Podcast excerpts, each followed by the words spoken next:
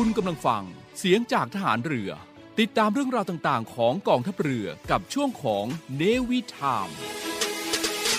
สนับสนุนรายการโดย ทีมบ้านพันล้านดีไอคอน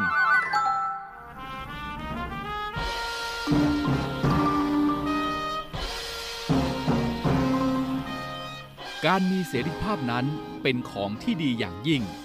แต่เมื่อจะใช้จำเป็นต้องใช้ด้วยความระมัดระวัง ตามความรับผิดชอบ มิให้ล่วงละเมิดเสรีภาพของผู้อื่นที่เขามีอยู่เท่าเทียมกัน ทั้งมิให้กระทบกระเทือนถึงสวัสดิภาพ และความเป็นปกติสุขของส่วนรวมด้วย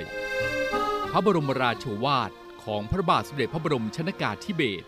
มหาภูมิพลอดุยเดชมหาราช บรมนาถบพิตรพระราชทานแก่ผู้บังคับบัญชาลูกเสือ 9 กรกฎาคม 2514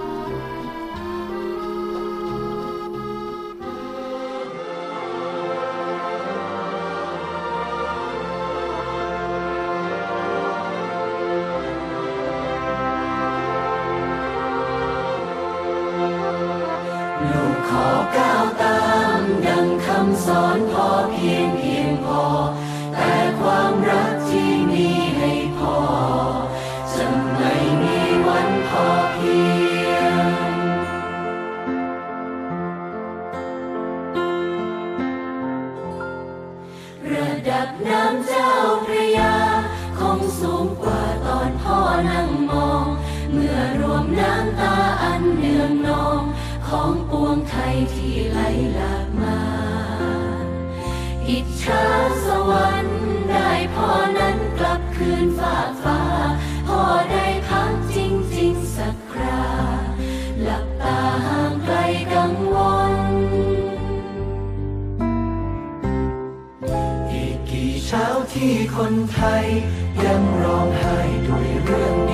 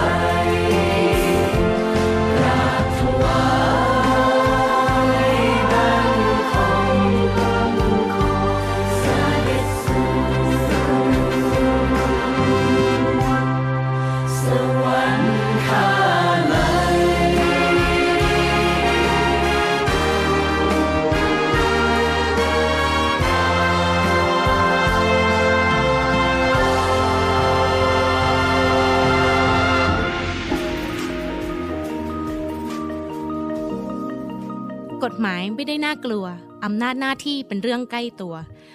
มาเรียนรู้กฎหมายที่เกี่ยวข้องกับทหารเรือกันค่ะ สวัสดีครับ พี่จิ๋วนาวาตรีสุทธิชัยธรรมชาติครับ สวัสดีค่ะ น้องการ์ดเรือโทหญิง พุทธรักษาโรคารักษ์พบกับพวกเราในรายการรอเรือรอราชนาวี สวัสสวัสดีดีครัค่ะบสวัสดีคุณผู้ฟังทุกท่านนะคะแหมปีงบประมาณใหม่ค่ะพี่จิ๋วของเราก็ปรับเวลาในการออกอากาศปรับวันอืม โดยปกติเนี่ยคุณผู้ฟังจะได้ฟังเราในวันเสาร์นะคะ ก็วันนี้ปรับมาเป็นวันอังคาร เวลาขับรถมาทำงานก็จะได้ฟังสาระดีๆ ข้อมูลดีๆ เกี่ยวกับกฎหมาย จากรายการรอเรือรอราชนาวีค่ะ ปีงบประมาณใหม่เป็นไงบ้างคะพี่จิ๋วก็ยังส่งหน้าที่อยู่ ช่วงช่วงนี้ยังส่งหน้าที่อยู่ อ่าก็อ่าสถานะต่อไปจะเป็นนักเรียน ใช่ ก็คือพี่จิ๋วนี่ต้องเข้าอบรมนะคะในในหลักสูตร เสนาธิการใช่ไหมคะอืมซึ่งก็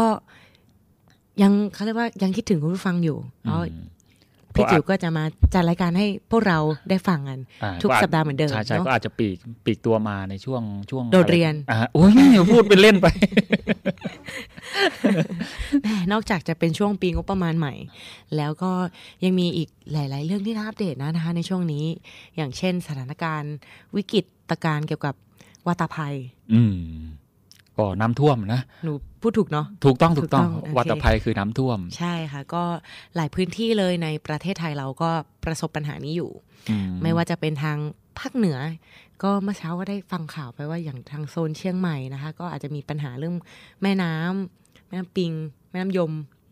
ปิงบางส่วนๆยมน่านก็ไหลลงมาเจ้าพระยาไหลมากรุงเทพมหานครนะอ่าซึ่งเราเนี่ยจะเป็นปลายทางของใช่ใช่น้ำเนี่ยก่อนที่จะลงสู่อ่าวไทยนะคะ นอกจากปัญหาเรื่องที่น้ำเนี่ยมาตามแม่น้ำเราสูงเนี่ย ปัญหาที่ฝนตกติดต่อกันนะพี่จิ๋วเกิดปัญหาอะไรขึ้นคะปัญหาอะไรน้ำท่วมปะรอการระบายค่ะอืมพี่จิ๋วโอ้โห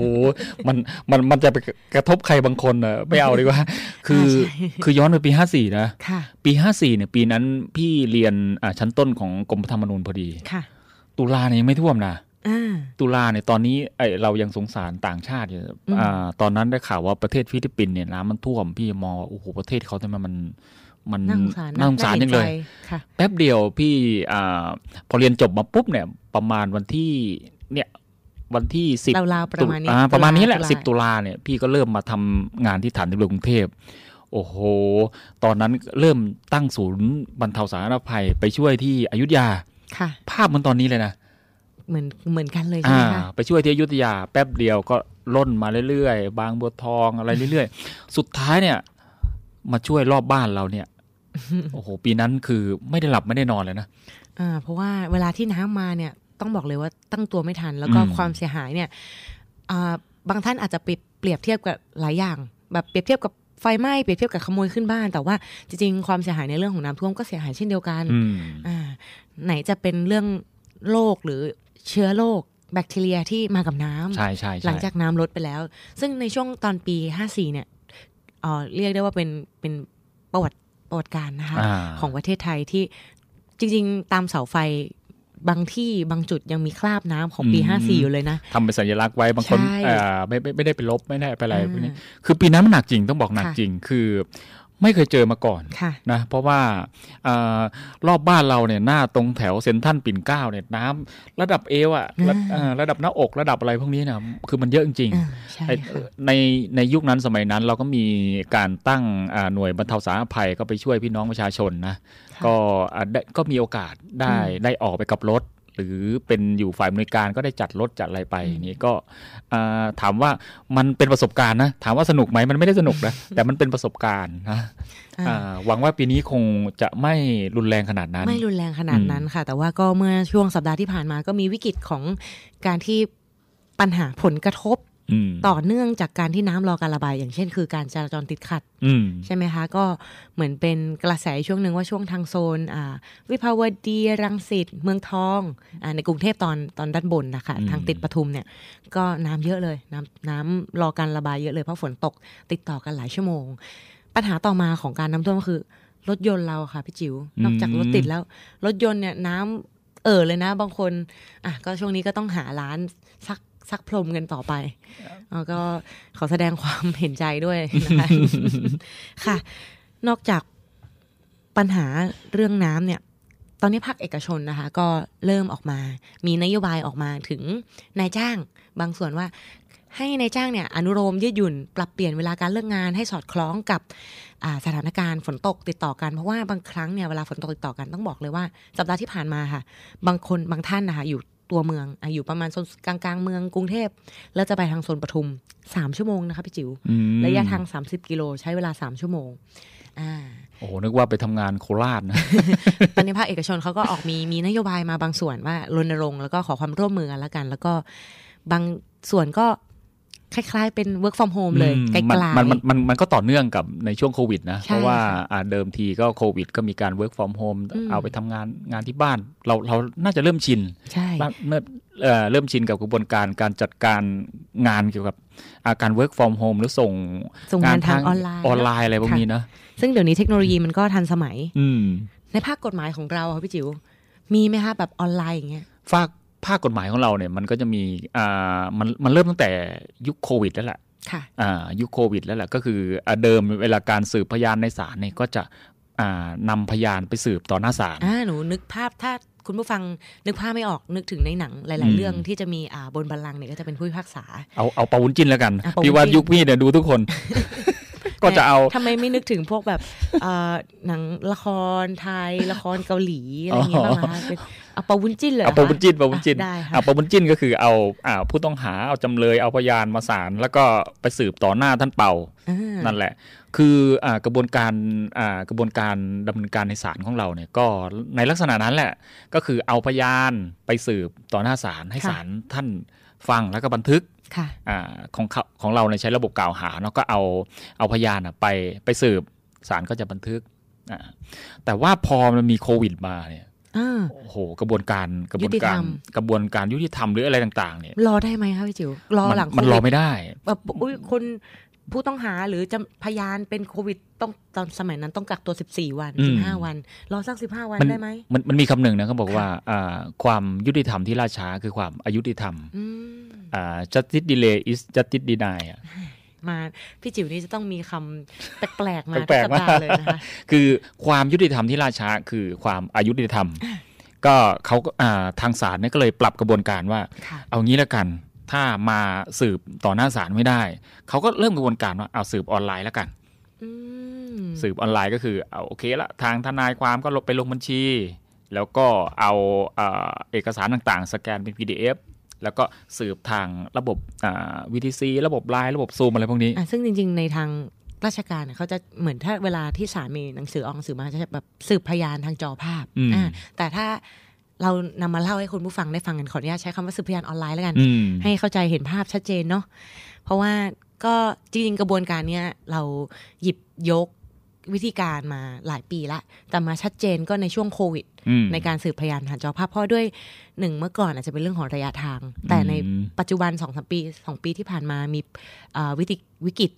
เกี่ยวกับโรคระบาดโควิดอืมมันก็เลยชัดอ่าเป็นการสืบพยานออนไลน์ พี่ว่ามันโควิดถี่มันขึ้นมันมาเร่งกระบวนการนะใช่ค่ะคือคือสิ่งนี้เนี่ยมันจะทำนานแล้วแหละคือนานแล้วกระบวนการพวกนี้จะทำนานแล้วแหละแต่โควิดเนี่ยมันมาเร่งกระบวนการว่า เอ้ย เดิมทีให้ต้องทำอ่าให้ต้องทำว่าอ่ากระบวนการในการสืบออนไลน์เนี่ยมันมันเร่งขึ้นค่ะก็คือโอ้โหพอมันมันสืบไม่ได้ เพราะว่าอ่าอ่าสถานการณ์โรคติดต่อ สถานการณ์โรคติดต่อเนี่ยมันก็เลยเร่งกระบวนการว่าอะสืบออนไลน์แล้วกัน คราวนี้มันก็เร่งรัดเร่งรัดแต่ถามว่าทำได้ดีนะ ทำได้ดีอ่าค่ะทำพี่มีโอกาสทำทำคดีสองคดีเนี่ยอ่าก็เป็นออนไลน์ แต่ว่าคดีของพี่เนี่ยอ่าเนื่องจากเราไม่ใช่ทนายความใช่อ่าก็ก็พอมีความรู้ข้อกฎหมาย ก็เขียนคำร้องได้ เขียนอะไรค่ะพวกนี้ก็เขียนคำร้องในเรื่องของผู้จัดการมรดกค่ะก็อ่าให้ตัวความเขาไปยื่นเอง เขาก็อืมดำเนินการสืบพยานออนไลน์ โอเค ก็สำเร็จไปด้วยดีค่ะอ่าก็ไม่ต้องแต่งทนาย ก็ไม่ต้องแต่งทนาย คือคือคนที่ไม่ใช่ทนายเนี่ย ไปดำเนินกระบวนพิจารณาในศาลไม่ได้นะอืมอ่า ต้องบอกก่อนว่า อ่ายกเว้นตัวความอ่าก็อ่าตัวความก็คือคนที่มีเป็นส่วนได้เสียกับมีส่วนเคสนั้น ใช่ใช่ค่ะ คือโดยปกติก็คือพี่จิ๋วกำลังจะบอกหลักกฎหมายโดยปกติเนี่ย การที่จะเป็นอ่าคู่ความหรือเป็นผู้มีส่วนได้เสียหรือผู้มีส่วนเกี่ยวข้องในคดีนั้นๆ เนี่ยอืมอาจจะการที่จะไปดำเนินกระบวนอ่า พิจารณาคดีหรือเข้าไปอยู่ในกระบวนการพิจารณาคดีของศาลเนี่ยจะต้องมีส่วนได้เสียหรือเป็นผู้เป็นคู่ความอืมเว้นแต่คู่ความแต่งทนายขึ้นมา ใช่ ถ้าเป็นนาย A นาย B นาย C แต่เป็นเพื่อนข้างบ้าน เป็นป้าข้างบ้าน เป็นลุงข้างบ้าน อย่างนี้ได้ไหมคะไม่ได้ไม่ได้นะอ่าแต่แต่รู้เรื่องทุกอย่างเลยนะพี่พี่จิ๋วเข้าใจเรื่องฟิลคุณป้าข้างบ้านไหมคะรู้ดีรู้รู้ดีกว่าอีกอ่าแต่อย่างนี้คือถ้าในทางกฎหมายคือไม่สามารถทำได้ อ่า ไม่ไม่สามารถทำได้อ่า พี่พี่ย้อนนิดหนึ่งค่ะ เดิมทีเนี่ย เคยได้ยินคำว่าทะแนะไหมทันแนะทันแนะเป็เป็นญาติกับทนายหรือเปล่าคะทะแนะเนี่ยจะเก่งกว่าทนายอุ๊ยจะรู้ทุกสิ่งทุกอย่างอะรู้หมด คือเดิมเนี่ยอ่าใครก็ได้ค่ะ ที่อาพอมีความรู้งานกฎหมายบ้างเนี่ย ก็จะมาทำสำนวนค่ะทำสำนวนว่าความอะไรต่างๆเพียงแค่อะสมมติการดเป็นผู้เสียหายค่ะการดมอบอำนาจให้พี่อืมพี่ไม่มีอ่า ไม่มีใบใบทนายไม่มีไม่ได้เป็นทนายแล้วกัน แต่ว่าพี่ได้รับมอบอำนาจจากการดเนี่ยพี่ก็ว่าความให้การดเลย เพราะอะไรเพราะอะไรคะอ่าการดเป็นผู้เสียหายเป็นค่ะตัวความมอบอำนาจให้พี่ค่ะพี่ก็ว่าความในฐานะ ผู้มอบอำนาจค่ะมันก็เกิดการบอกว่าอุ้ยผมไม่เห็นต้องไปเรียนนิติศาสตร์ให้เปลืองเวลาตั้งห้าหกปีเลยอืมก็ได้รับมอบอำนาจเนี่ยก็เสมือนตัวความ ข้าวอ่าตอนหลังมามันจึงมีการแก้ไขพรบทนายความอืมอ่าว่าอ่าพระราชบัญญัติว่าด้วยทนายความแล้วกันอ่าเรียกแบบสั้นๆ คือการที่จะดำเนินกระบวนการพิจารณาในศาลน่ะคนที่ทำได้มีสองส่วนคือหนึ่งตัวความค่ะสองคือ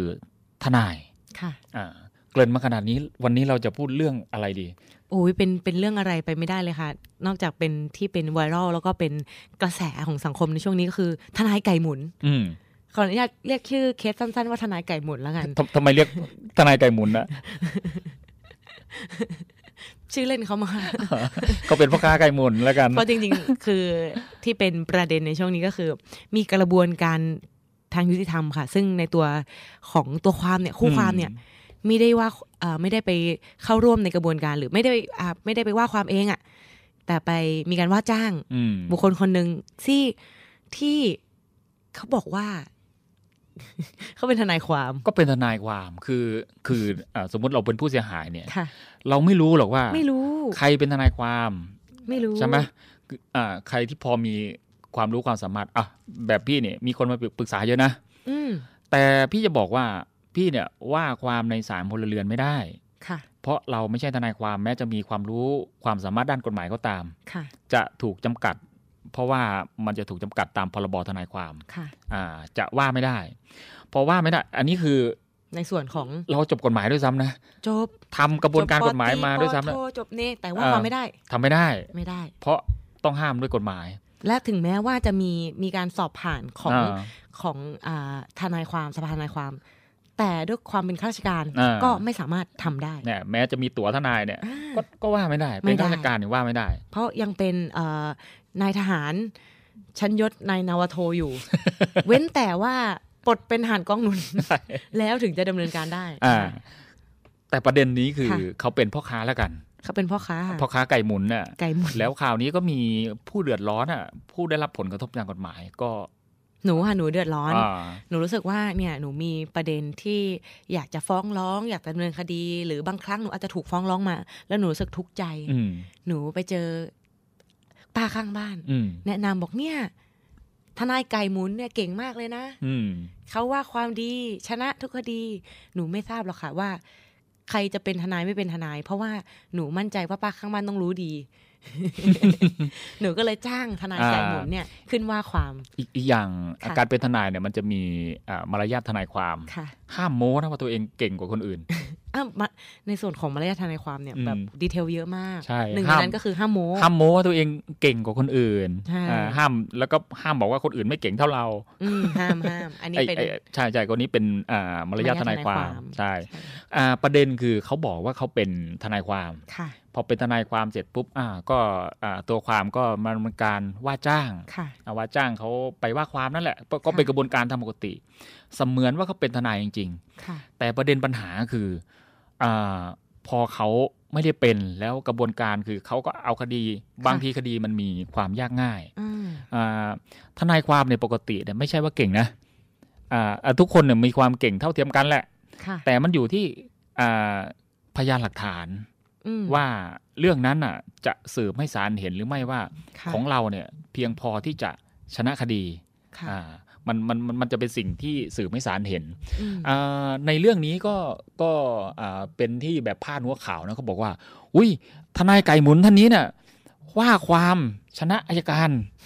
นั่นแหละ คือโอ้โหคนคนก็คนก็แบบตีความไปต่าง ๆ นานาฮือฮาสิว่าหุ้ยขนาดเขาเป็นพ่อค้าไก่หมุนเขาว่าความชนะอายการ เขาก็แบบว่าอุ้ยอาจจะไปให้เครดิตว่าเขาเก่งนู่นนี่นั่น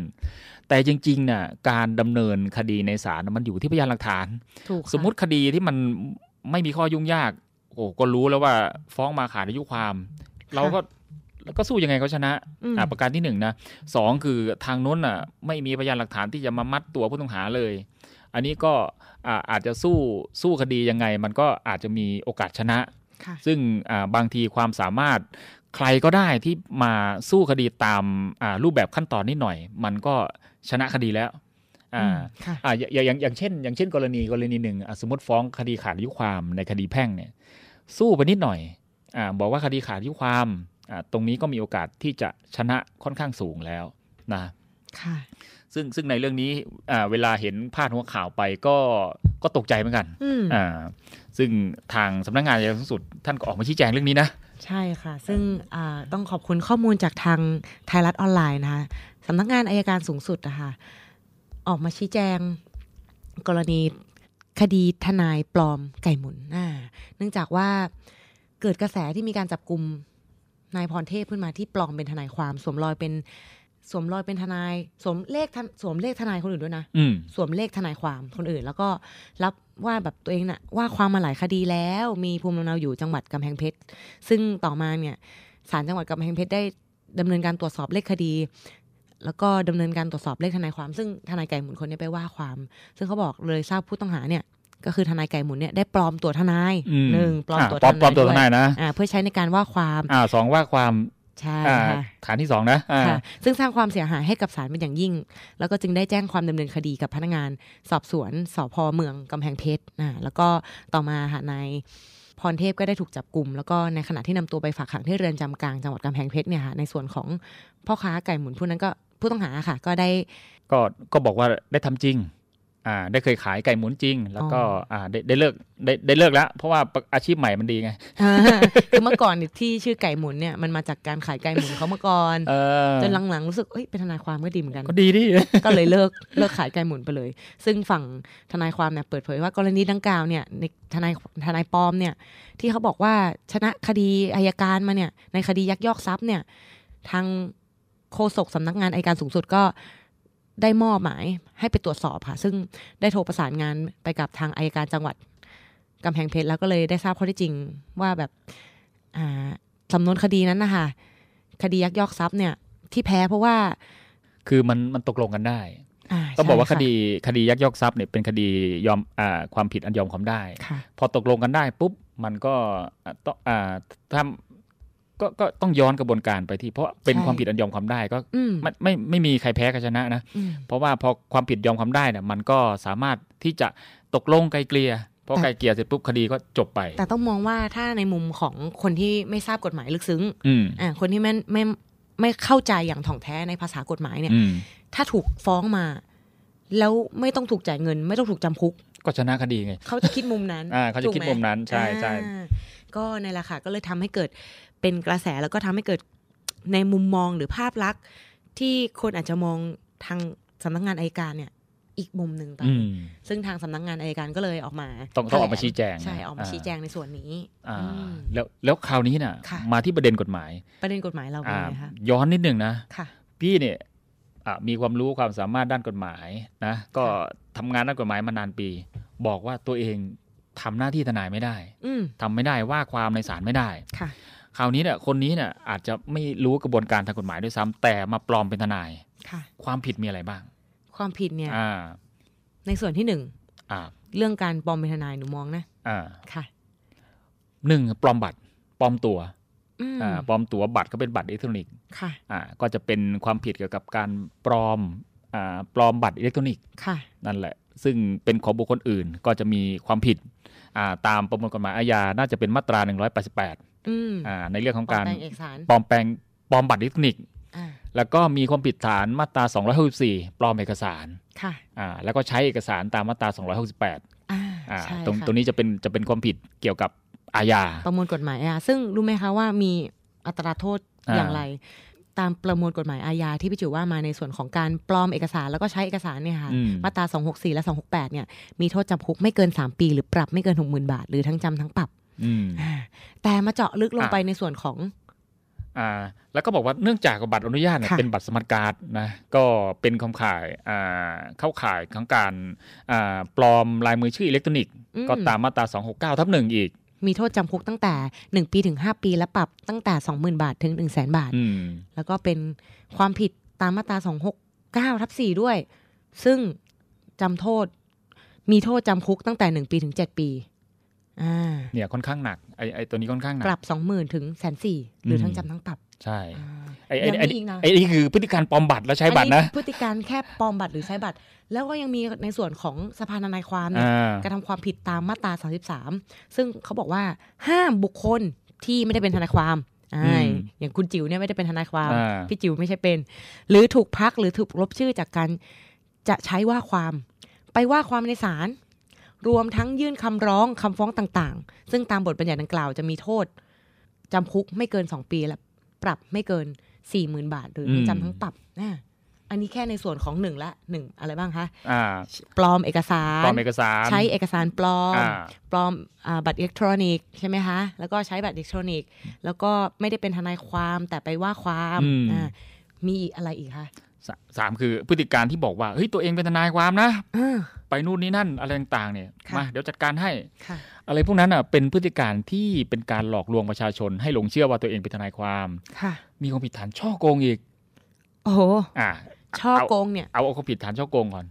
ความผิดฐานช่อโกงเนี่ย เป็นความผิดอืมอันยอมความได้อ่าแต่ว่าถ้าเมื่อใดเนี่ย เป็นการอ่า ให้ข้อมูลที่ผิดผิดๆก็คือช่อโกง แต่ว่าอืมหลายคนมากขึ้นก็คือช่อโกงประชาชนเนี่ยจะเป็นความผิดอันยอมความไม่ได้อ่าช่อช่อโกงก็คืออ่าปกปิดข้อที่จริงค่ะอ่าเขาบอกว่าผู้ใดโดยทุจริตอ่าโดยทุจริตก่อนนะหลอกลวงผู้อื่นด้วยการแสดงข้อความเป็นเท็จหรือปกปิดข้อเท็จจริง อันควรบอกให้แจ้ง โดยการหลอกลวงได้ไปซึ่งทรัพย์สินจากผู้ถูกหลอกลวงหรือบุคคลที่สามหลักการก่อนนะ มีใจทุจริตก่อน มีใจชั่วก่อนค่ะหลอกลวงผู้อื่นด้วยการแสดงข้อความเป็นเท็จเฮ้ยค่ะผมเป็นทนายนะค่ะ อ่า หรือปกปิดข้อข้อความจริงอันควรบอกให้แจ้ง ปกติก็ควรแจ้งบอกว่าเฮ้ยผมแม้จะมีความรู้ด้านกฎหมาย แต่ผมว่าความไม่ได้ อันนี้ก็อืมก็ควรแจ้งค่ะแล้วการหลอกลวงเช่นนี้ได้ไปซึ่งเงิน เงินอืมก็คือค่าจ้างนั่นแหละค่ะอ่าซึ่งจริง ๆ กระบวนการมันมันมันก็ทำไม่ ไม่ไม่เสร็จไม่คืออะคนที่ไม่ใช่ทนายความมันทำเสร็จสิ้นกระบวนการไม่ได้ไงอืมอ่าใช่ซึ่งค่ะตรงนี้เนี่ยอ่าข้อจำกัดของนักกฎหมายที่ไม่ใช่ทนายความต้องบอกเขาด้วยว่าเราทำไม่ได้นะค่ะอ่าตรงนี้ก็จะมีระหว่างโทษจำคุกไม่เกิน 3 ปีหรือปรับเหมือนกันอ่าแล้วถ้าสมมติเป็นถึงขนาดช่อโกงประชาชนใช่ไหมช่อโกงประชาชนเลยอ่าช่อโกงประชาชนเนี่ยมันจะเป็นบทชะกันค่ะอ่าบทชะกันก็อยู่ในมาตรา343นะก็จะมีอ่า ผู้ผู้ผู้ได้รับผลกระทบเนี่ยมันเยอะขึ้นอ่าอ่าก็อาจจะอ่ามีมีใครล่ะ มันไม่ใช่หลอกคนเดียว มันหลอกทั้งกลุ่ม ก็คืออาโดยพื้นเนี่ยมาจากช่อโกงก่อนอืมซึ่งช่อโกงเนี่ย ไม่ได้เขียนว่ายอมความไม่ได้ ไม่ไม่อ่า ก็คือยอมความได้ แต่อ่าในส่วนยอมความขได้องช่อโกงประชาชนเนี่ยในมาตราสามสิบสามเขาบอกว่า ถ้าในความผิดฐานช่อโกงเนี่ยอืมกระทำด้วยข้อความอันเป็นเท็จต่อประชาชน อ่าโดยการปกปิดข้อความจริงที่ควรจะบอกควรจะแจ้งแก่ประชาชนหรือควรจะบอกให้ประชาชนทราบเนี่ยค่ะ ผู้นั้นกระทำความผิดต้องระวังโทษจำคุกไม่เกินห้าปี ปรับไม่เกินหนึ่งแสนบาท หรือทั้งจำทั้งปรับ อืมอันเนี้ยยอมความไม่ได้ อ่ายอมความไม่ได้เดี๋ยวมันหนักขึ้นด้วย หนักขึ้น เพราะว่าหนัผลกระขึ้นทบน่ะมันมันค่อนข้างเยอะอืมอืม ต้องต้องระวัง ยอมความไม่ได้ในที่นี้หมายถึงอะไรคะถ้าในกรณีหนูเป็นผู้เสียหายครับพี่คืจิ๋วอแล้วหนูคือคำไม่ได้ไปแจ้งความอ่าภาษากฎหมายเนี่ยมันจะมีค่ะมันจะมีคือยอมความได้กับยอมความไม่ได้ค่ะอ่าแต่ภาษากฎหมายลึกๆ คือ ถ้าเกิดกรณียอมความได้คือความผิดต่อส่วนตัวอืมอ่าพอความผิดต่อส่วนตัวปุ๊บเนี่ยพนักงานสอบสวนจะเริ่มคดีได้ เมื่อผู้เสียหายไปแจ้งความค่ะอ่าแต่ถ้าเกิดความผิดอันยอมความไม่ได้ ภาษากฎหมายลึกๆ เขาบอกว่าเป็นความผิดต่อแผ่นดินค่ะอ่า พนักงานสอบสวนเริ่มคดีได้เลย โดยที่ไม่ต้องมีผู้เสียหายใด ๆ ไปแจ้งความเลยอือืมมันมันมันจะแตกต่างกันตรงนี้ค่ะอ่าแล้วแล้วความแตกต่างของช่อโกงกับช่อโกงประชาชนคืออ่าถ้าเกิดเป็นช่อโกงค่ะช่อโกงเนี่ยอ่าถ้าเกิดไม่มีการแจ้งความเนี่ย พนักงานสอบสวนไปสอบสวนเองปุ๊บเนี่ย พนักงานในการก็ฟ้องไม่ได้นะอืมฟ้องถ้าเกิดฟ้องไปศาลก็ต้องยก เพราะว่ามันอืมไม่มีการถือว่าผู้เสียหายไม่ไปแจ้งความค่ะอ่า แต่ถ้าเกิดเป็นอ่ากรณีความผิดต่อแผ่นดินอ่าตำรวจเริ่มคดีเองเนี่ยอ่าพนักงานในการรับเรื่องไปแล้วก็ฟ้องต่อศาลเนี่ยก็ถือว่าใช้ได้ละอืมอืมถึงแม้ว่าหนูเป็นผู้เสียหายหนึ่งในนั้นเนี่ยอืมแล้วเขาเป็นกระทำความผิดฐานช่อโกงประชาชนเนี่ยอืมแม้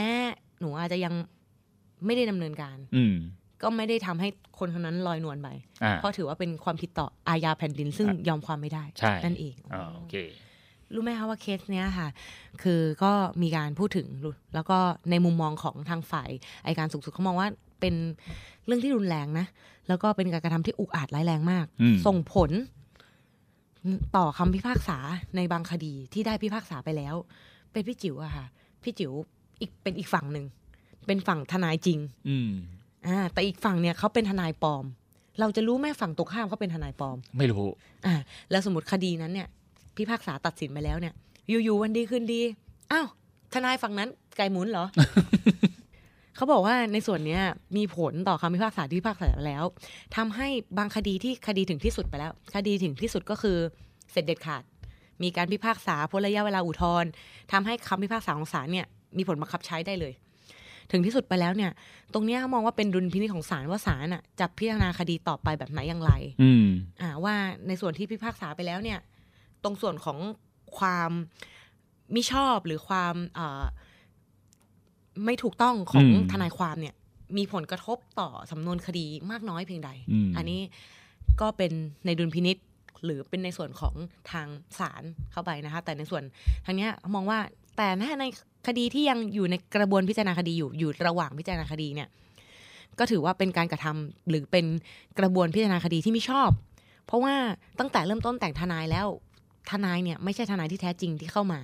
อ่าปกติทนายความที่จะว่าความในศาลได้เนี่ยจะต้องได้รับการแต่งตั้งจากลูกความ แล้วเข้าไปยื่นคำร้องต่อศาล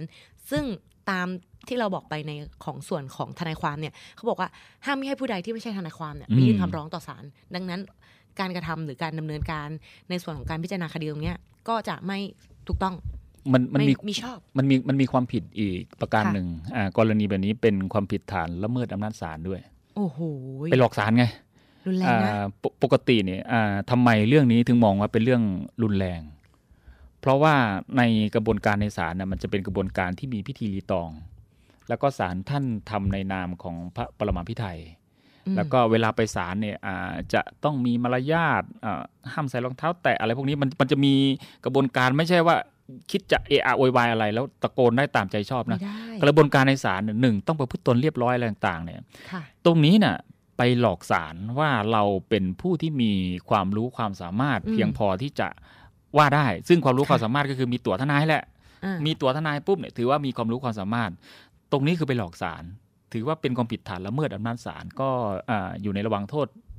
ที่ศาลสามารถจำคุกได้สามสิบวัน ซึ่งอืมหนูเคยเอ่อเคยไปศาลนะคะ แล้วก็ก็จะมีการเวลาที่ท่านผู้พิพากษามาเนี่ยอืมก็จะมีการยืน ตรงทำความเคารพอืมอ่าหลายหลายๆส่วน แล้วก็เวลาที่เราจะให้คำให้การเนี่ย ต่างๆ นานาเนี่ยค่ะ ก็จะมีการให้สาบานตนก่อนอืมอ่าทุกครั้งมันจะมีว่าข้าขอสาบานด้วยความสัตย์จริงอืมอ่าว่าจะให้การเนี่ย แบบนี้แบบนี้แบบนี้โดยที่ให้การเป็นความจริงนะนู่นนี่นั่น แล้วก็มีการสาบานตนอะอืมทุกครั้ง ดังนั้นในมุมมองของนักกฎหมายอย่างเราอะ เรามองว่ากระบวนการยุติธรรมในศาลเนี่ยหรือกระบวนการพิจารณาคดีของศาลนะคะมีความศักดิ์สิทธิ์อืมใช่ไหมคะ ซึ่งอ่าเดี๋ยวอ่าสักช่วงหน้าเนี่ยพี่จะเล่าประสบการณ์ในการเป็นพยานให้ฟัง โอ้ตื่นเต้นเลยค่ะอะเดี๋ยวช่วงนี้พักฟังสิ่งที่น่าสนใจสักครู่แล้วกลับมาพบกับพวกเราในช่วงต่อไปค่ะ ครับ เกือบลืมพักยี่สิบเจ็ดอ๋อยี่สิบเจ็ดนะได้ ค่ะแม้เมื่อช่วงที่แล้วพี่จิ๋วเกรินหัวซะหนู อยากรู้เลยคันปากหนูอยากเป็นป้าข้างบ้านบ้าง คือโดยปกตินะคะเวลาเรื่องที่เป็นทฤษฎีหรือเรื่องที่เป็นข้อมูลเนี่ยเราไม่ค่อยสนใจ ข้อมูลเท็จข้อเท็จจริงเนี่ยเราไม่ค่อยสนใจอืมเราจะสนใจในเรื่องของเขาว่าอ๋อเป็นที่เป็นสาระของคนอื่น แต่เรารู้สึกว่ามันเป็นสำคัญแก่เราคือรวมกันเป็นสาระสำคัญใช่คือ คือคือในห่วงที่พี่อยู่กองคดีนะค่ะอะตอนนั้นพี่ก็ทำคดีแพ่ง แล้วก็ตลอนทั่วประเทศเลยค่ะ ตาลอนไม่ทำอะไรไปเป็นผู้แทนคดี แล้วไปเป็นพยานในศาลอืมอะแต่ก่อนเป็นพยานเนี่ยเขาจะอะมันจะมีมันจะมีสองฝ่ายนะ ฝ่ายหนึ่งฝ่ายโจทย์ค่ะฝ่ายหนึ่งฝ่ายจำเลยค่ะอะโจทย์จะอยู่ถ้ามองเข้าไปในบัลลังก์เนี่ยจะอยู่ด้านซ้ายค่ะอ่าอีกฝ่ายหนึ่งฝ่ายจำเลยจะอยู่ด้านขวาค่ะแล้วตรงกลางจะมีคอกเขาเรียกว่าคอกพยาน คอกพยาน คราวนี้เนี่ยเอาเวลาจะนำสืบอะไรอ่าศาลท่านจะอยู่บนบัลลังก์นะค่ะอ่าเวลาจะนำสืบอะไรเนี่ยจะให้พยานต่างๆ ไปอยู่ในคอกอืม ในคอกเนี่ย คอกตรงนี้จะแอร์จะตกลงมาตรงคอกพอดีนะ รู้ไหมทำไมทำไมอะคะอ่ามันแอร์เนี่ยจะมาตกตรงที่พยาน หลักการทั่วไปเลยแอร์จะทำให้คนหนาวใช่ไหมหนาวหนาวค่ะแต่ถ้าเกิดคนพูดความจริงอะเออคนที่พูดความเท็จเนี่ยหนาวแค่ไหนเหงื่อก็ออกอืมนั่นแหละ หลักการทั่วไปมันจะเป็นอย่างนี้ คนพูดความเท็จเขาก็ว่าสั่นนะคะก็แล้วแอร์ตกก็สั่นนะคะ ก็ก็สั่นแต่เหงื่อออกอ่า คราวนี้มันจะมีกระบวนการในการก่อนก่อนที่จะเบิกความเนี่ยค่ะมันจะมีอ่าให้สาบานตนก่อน คือการแช่งตัวเอง คล้าย ๆที่เราไปสาบานที่วัดหรือเปล่าคะประมาณนั้น เหมือนเวลาคุณพ่อคุณแม่ถามว่าทำผิดหรือเปล่า เราก็จะชูสามนิ้วเป็นลูกเสือสามัญก่อนเออ ไม่ได้ทำเออส่วนมือข้างหลังเราก็อีบไว้เอ่อตรงนี้ก็มีเอ่อประมวลกฎหมายแพ่งและผ่านอ่าประมวลกฎหมายวิธีพิจารณาความแพ่งนะค่ะก็คือเป็นกฎกติกาของการดำเนินกระบวนการในศาลเนี่ยเขาก็บัญญัติไว้ในมาตรา 112ค่ะเขาบัญญัติว่าก่อนเบิกความพยานทุกคนต้องสาบานตนตามลัทธิศาสนาหรือจารีตประเพณีแห่งชาติของตน หรือกล่าวคำปฏิญาณว่าจะทำการอาจจะให้การตามสัตย์จริงเสียก่อนอา แต่บุคคลเหล่านี้ได้รับการยกเว้นอืมคือหนึ่งพระมหากษัตริย์ พระราชินี พระราชทายาทหรือผู้สำเร็จราชการแทนพระองค์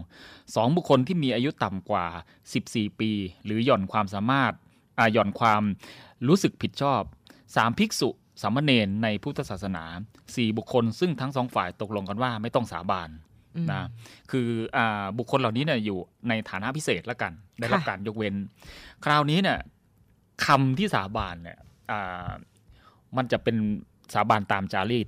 พุทธคนนับถือศาสนาพุทธก็สาบานอย่างหนึ่งนะค่ะคริสต์ก็สาอ่าสาบานอย่างหนึ่งอ่าอิสลามก็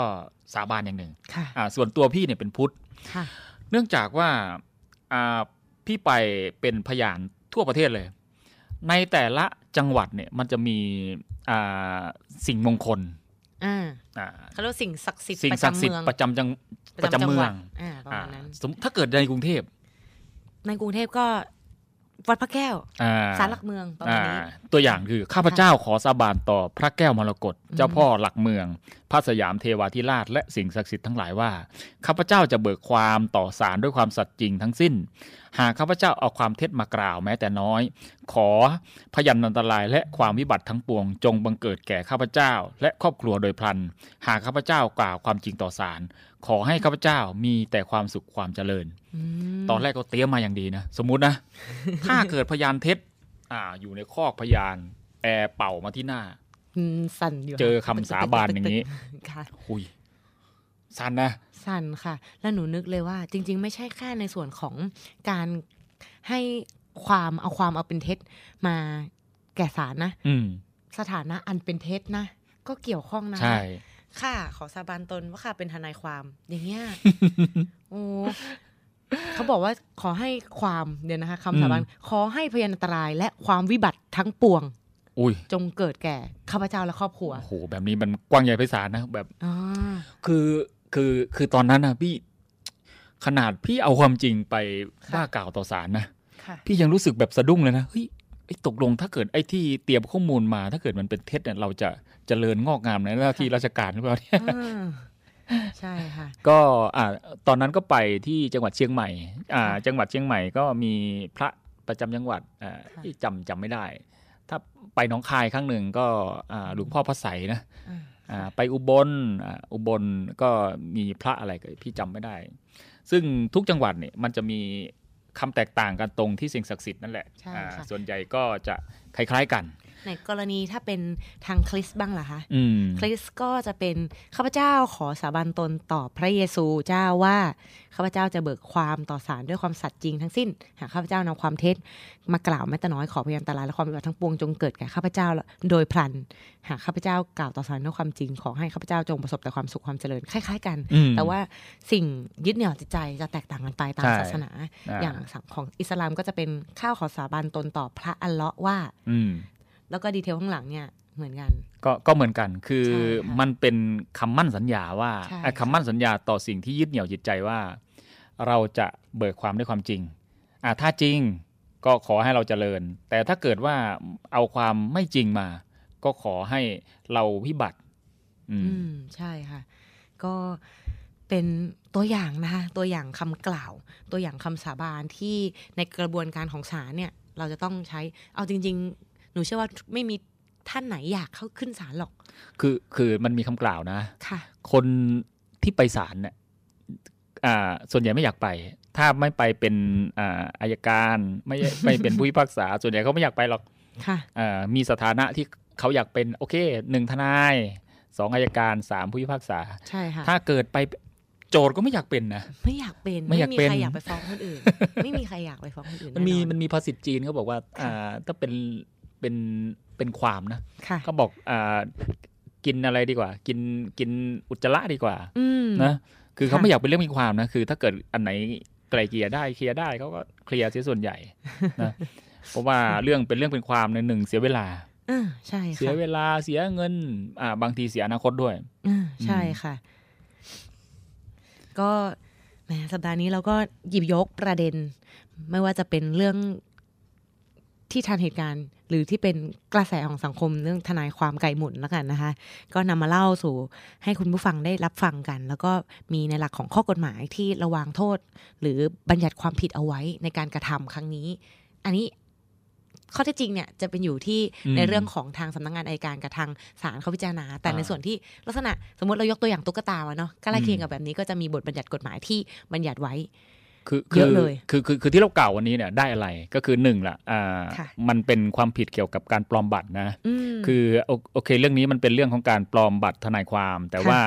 อ่าเนื่องจากบัตรประจำตัวอะไรต่างๆของเราเนี่ยมันเป็นบัตรอิเล็กทรอนิกส์เสียส่วนใหญ่ค่ะอ่าอาจจะพี่น้องประชาชนผู้ฟังอาจจะเอ่อคิดนึกสนุกอยากไปปลอมบัตรค่ะข้าราชการ อยากเป็นทหารตำรวจ อยากเป็นกอ่า บรรดาข้าราชการนี้ไปปลอมบัตรข้าราชการ ก็มีความผิดฐานอ่าประมวลกฎหมายอาญา264 268 แล้วเอาไปใช่ค่ะปลอมบัตรอิเล็กทรอนิกส์ก็มี 269อืมอ่ามันมันก็จะมีความผิดด้านนี้ค่ะนะอ่าตรงนี้ได้อะไรอ่าสองถ้าเกิดไปศาลอ่าค่ะไปศาลเราก็ต้องคำนึงว่าในศาลน่ะมันเป็นอ่าการพิจารณาความถูกความผิดค่ะมันจะมีพิธีรีตองเสียส่วนใหญ่ นะมันจะมีพิธีรีตอง ซึ่งคนที่ว่าความได้คือหนึ่งหนึ่งตัวความเอง ตัวความเองก็คือผู้ได้รับผลกระทบโดยตรงอ่าผู้เสียหายโดยตรงอ่าถ้านอกจากตัวความแล้วก็คนที่สามารถมาว่าความแทนคนอื่นได้ ถ้าเกิดเป็นภาครัฐ เขาก็ให้ทนายแผ่นดินคืออัยการ เป็นคนว่าความให้ค่ะแต่ถ้าเกิดเป็นอ่าภาคเอกชนก็คือ ต้องให้ทนายความเท่านั้นว่าความให้อืมอ่าส่วนบุคคลอื่นที่มาปลอมอะไรพวกนี้น่ะอ่าหรือเคยมีใบ ใบทนายความแล้วถูกพักใช้อ่าแบบอ่าพี่น้องข้าราชการทั้งหลาย ซึ่งเคยเป็นทนายความมาก่อน แล้วมารับราชการเนี่ยตัวนี้มันถูกพักใช้ไว้ก่อนเนี่ยเขาก็ว่าความไม่ได้อ่าแล้วก็อ่าอีกเรื่องหนึ่งก็คือเรื่องของอ่าเรื่องอะไรอะไม่ได้ทนายความค่ะเออโอเค เรื่องของมารยาททนายความไอ้ตรงนี้ก็คือเอ่อก็มันมัน ไม่สามารถที่จะไปโฆษณาว่าตัวเองเก่งกว่าคนอื่นได้ไอ้ไอ้ไอ้ตรงนี้เราเราก็ต้องเข้าใจว่าโอ้โหทนายความคนนั้นเก่งสู้ผมไม่ได้หรอกค่ะอ่าหรืออ่าผมเก่งกว่าคนนั้นอะ ซึ่งตรงนี้น่ะเอ๊ะทำไมเขาทนายส่วนใหญ่เขาไม่ค่อยพูดกันอ่าถ้าเกิดคนไหนที่พูดกันก็ขอให้อ่าระลึกว่าเอ๊ะคนนี้อาจจะอ่าประพฤติอ่าที่ไม่เป็นไปตามมารยาททนายความอะไรสักอย่างอ่าลักษณะทำนองนี้โอเคไม่เอาของฝาก แค่อยากให้พ่อกลับมากองทัพเรือได้จัดตั้งกองทุนน้ำใจไทย เพื่อผู้เสียสละในจังหวัดชายแดนภาคใต้ และพื้นที่รับผิดชอบกองทัพเรือ เพื่อช่วยเหลือกำลังพลกองทัพเรือและครอบครัวที่เสียชีวิต หรือบาดเจ็บทุพพลภาพจากการปฏิบัติหน้าที่ ขอเชิญร่วมบริจาคเงินสมทบทุนช่วยเหลือได้ที่ ธนาคารทหารไทย ธนชาติจำกัดมหาชน หมายเลขบัญชี 115ขีด2ขีด17087ขีด2ชื่อบัญชีกองทุนน้ำใจไทยเพื่อผู้เสียสละในจังหวัดชายแดนภาคใต้ และพื้นที่รับผิดชอบกองทัพเรือ สอบถามรายละเอียดได้ที่ กรมสวัสดิการทหารเรือ 02475 5414 แต่ถ้าวันใดพอเหลือกลับไปเพียงร่างกายนี้ รับรู้เถิดนะคนดี ชีวิตพอนี้ รักหนูที่สุด รวมใจพักรักชาติ ราชศรัทธาห ยาดฝนโห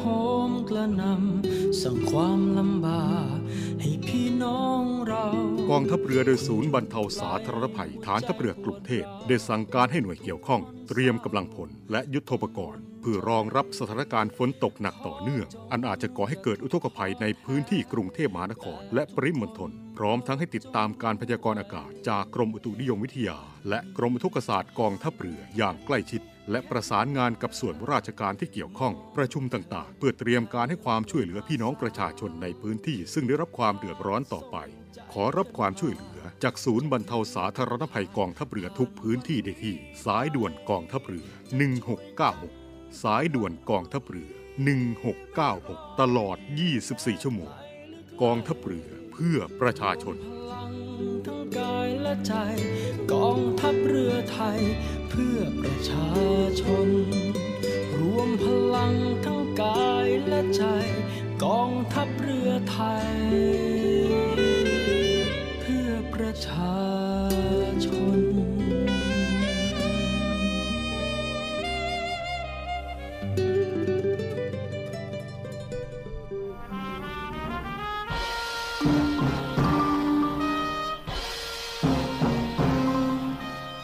คุณผู้ฟังครับ วันที่ 13 ตุลาคมของทุกปี เป็นวันคล้ายวันสวรรคต ของพระบาทสมเด็จพระบรมชนากาธิเบศรมหาภูมิพล อดุยเดชมหาราช บรมนาถบพิตรสถานีวิทยุเสียงจากฐานเรือ ขอนำเสนอพระราชกรณียกิจด้านต่างๆ ของพระองค์ เพื่อเป็นการน้อมรำลึกถึงพระมหากรุณาธิคุณของพระองค์ท่าน 13 ตุลาคม น้อมรำลึก วันคล้ายวันสวรรคต พระบาทสมเด็จพระบรมชนากาธิเบศรมหาภูมิพล อดุยเดชมหาราช บรมนาถบพิตรโครงการสารานุกรมไทยสำหรับเยาวชน โครงการสารานุกรมไทยสำหรับเยาวชน ได้จัดทำขึ้นตามพระราชประสงค์ ในพระบาทสมเด็จพระบรมชนากาธิเบศรมหาภูมิพล อดุยเดชมหาราช บรมนาถบพิตร โดยจัดขึ้นเป็นรูปเล่มและบางส่วนได้เผยแพร่ออนไลน์ อันรวบรวมเนื้อหาจากหลายสาขาวิชา โดยที่ฉบับปกติมีทั้งหมด 37 เล่ม และฉบับเสริมการเรียนรู้มีทั้งหมด 20 เล่ม ทุนมูลนิธิอานันทมหิดล พระบาทสมเด็จพระบรมชนากาธิเบศรมหาภูมิพล อดุยเดชมหาราช บรมนาถบพิตร ทรงพระกรุณาโปรดเกล้าโปรดกระหม่อม พระราชทานพระราชทรัพย์ส่วนพระองค์ จัดตั้งมูลนิธิอานันทมหิดล ในปีพุทธศักราช 2502 เพื่อให้นิสิตนักศึกษาที่มีผลการเรียนดีเด่น ได้มีโอกาสไปศึกษาหาความรู้ชั้นสูงในต่างประเทศ และนำองค์ความรู้ที่ได้มาช่วยพัฒนาประเทศต่อไป เกษตรทฤษฎีใหม่ พระบาทสมเด็จพระบรมชนากาธิเบศรมหาภูมิพล อดุยเดชมหาราช บรมนาถบพิตรได้พระราชทานแนวพระราชดำริ เรื่องเกษตรทฤษฎีใหม่ โดยเป็นตัวอย่างการใช้หลักเศรษฐกิจพอเพียงในขั้นต้น โดยการทำเกษตรทฤษฎีใหม่นี้ แบ่งออกเป็น 3 ขั้น ได้แก่ ขั้นต้น คือการแบ่งพื้นที่ออกเป็น 4 ส่วน ตามอัตรา 30 30 30 10 พื่อขุดเป็นสระกักเก็บน้ำ 30%ปลูกข้าวในฤดูฝน 30%ปลูกไม้ผล ไม้ยืนต้น พืชผักสมุนไพร 30%และเป็นที่อยู่อาศัยอีก 10%จากนั้นจึงเป็นเกษตรทฤษฎีใบขั้นที่ 2 คือการให้เกษตรกรรวมกันในรูปแบบของกลุ่มสากลเพื่อดำเนินการในด้านการผลิต การตลาด ความเป็นอยู่ สวัสดิการ การศึกษา จากนั้นจึงเป็นเกษตรทฤษฎีใหม่ขั้นที่ 3 คือการติดต่อประสานงาน จัดหาแหล่งเงินทุนเพื่อใช้ลงทุนพัฒนาคุณภาพชีวิตต่อไป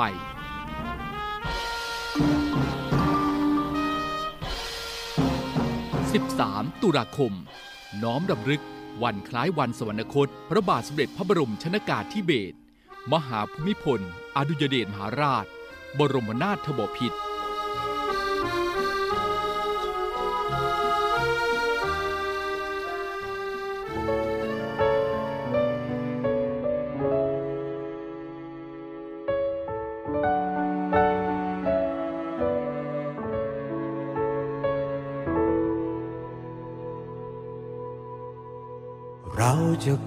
ผ่นดินโดยธรรม คือถ้อยคำที่พระองค์ทรงให้ไว้ จึงแสนจะโชคดีที่เกิดเป็นคนไทย ได้ภาคภูมิใจเสมอมา ถ้ามีใครถามทำไมคนไทยถึงรักพระองค์อย่างนี้ ได้ชมพระบารมี ก็ยิ้มทั้งน้ำตา ถ้าหากให้อธิบายเหตุผลนานา คงต้องใช้เวลาเท่าชีวิตนี้ เพราะท่านทำเพื่อคนไทย ด้วยธรรมะของพระราชา หวังให้เราชาวประชาอยู่ดีกิน งานหนัก ไม่เคยพักจวบจนวันนี้จึงโชคดี ที่แผ่นดินนี้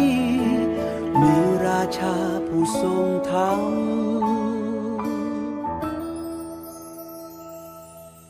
ทรงเป็นนิยามแห่งความดี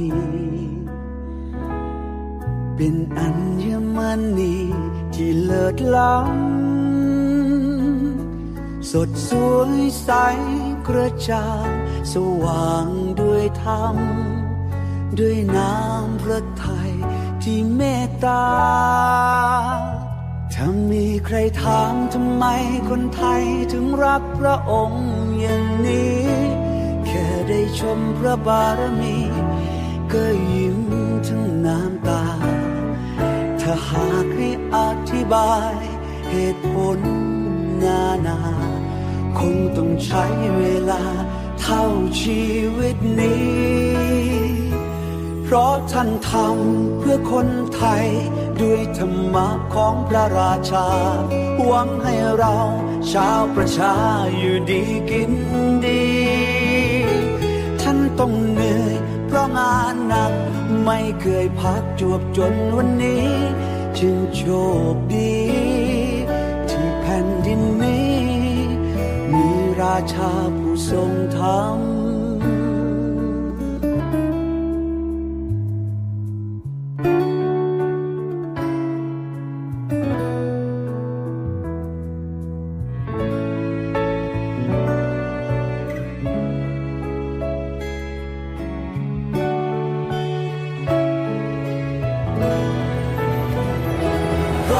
นทำเพื่อคนไทย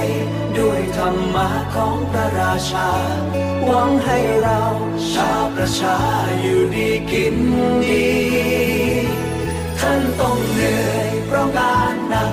ไม่เคยพักจวบจนวันนี้ จึงโชคดี ที่แผ่นดินนี้ มีราชาผู้ทรงธรรม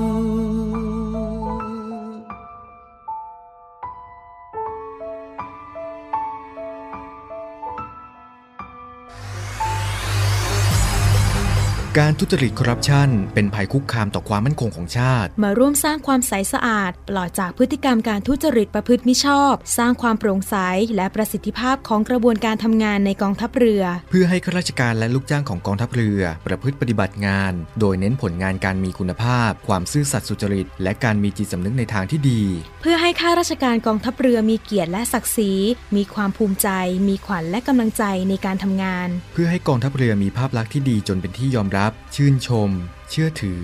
ศรัทธา พึงพอใจ และประทับใจในการทำงาน และผลการทำงานของกองทัพเรือ คุณสามารถมีส่วนร่วมป้องกันและปราบปรามการทุจริต ร่วมกันทำให้กองทัพเรือใสสะอาด แจ้งเบาะแสได้ที่ ศูนย์รับเรื่องร้องทุกกองทัพเรือ 02 475 4789 หรือที่ www.navy.mi.th ร้องทุกข์ ศูนย์ประสานราชการใสสะอาดกองทัพเรือ ร่วมใจ กองทัพเรือไทย ใสสะอาด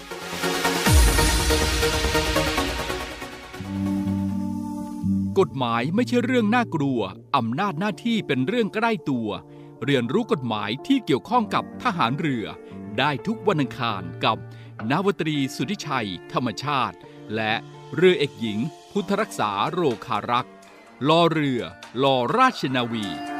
และในวันพรุ่งนี้ดีเจพัชชีและแขกรับเชิญ ที่จะพาคุณไปพบกับเรื่องราวต่างๆ มากมาย ใน Navy Trendy ห้ามพลาดนะครับ ก็ขอบคุณความรู้ดีสาระดีๆเกี่ยวกับกฎหมายนะคะขอบคุณพี่จิ๋วมากๆนะคะที่นำมาเล่าให้คุณผู้ฟังได้ฟังกันนะคะสัปดาห์นี้กาก็มีคำคมเล็กๆ มาฝากให้คุณผู้ฟังได้มีรอยยิ้มในช่วงเช้าๆแล้วกันนะคะเรียนกฎหมายต้องใช้เหตุผล รักใครสักคนเหตุผลไม่ต้องมีโอ้โหสำหรับสัปดาห์นี้ลาไปก่อนค่ะ สวัสดีครับ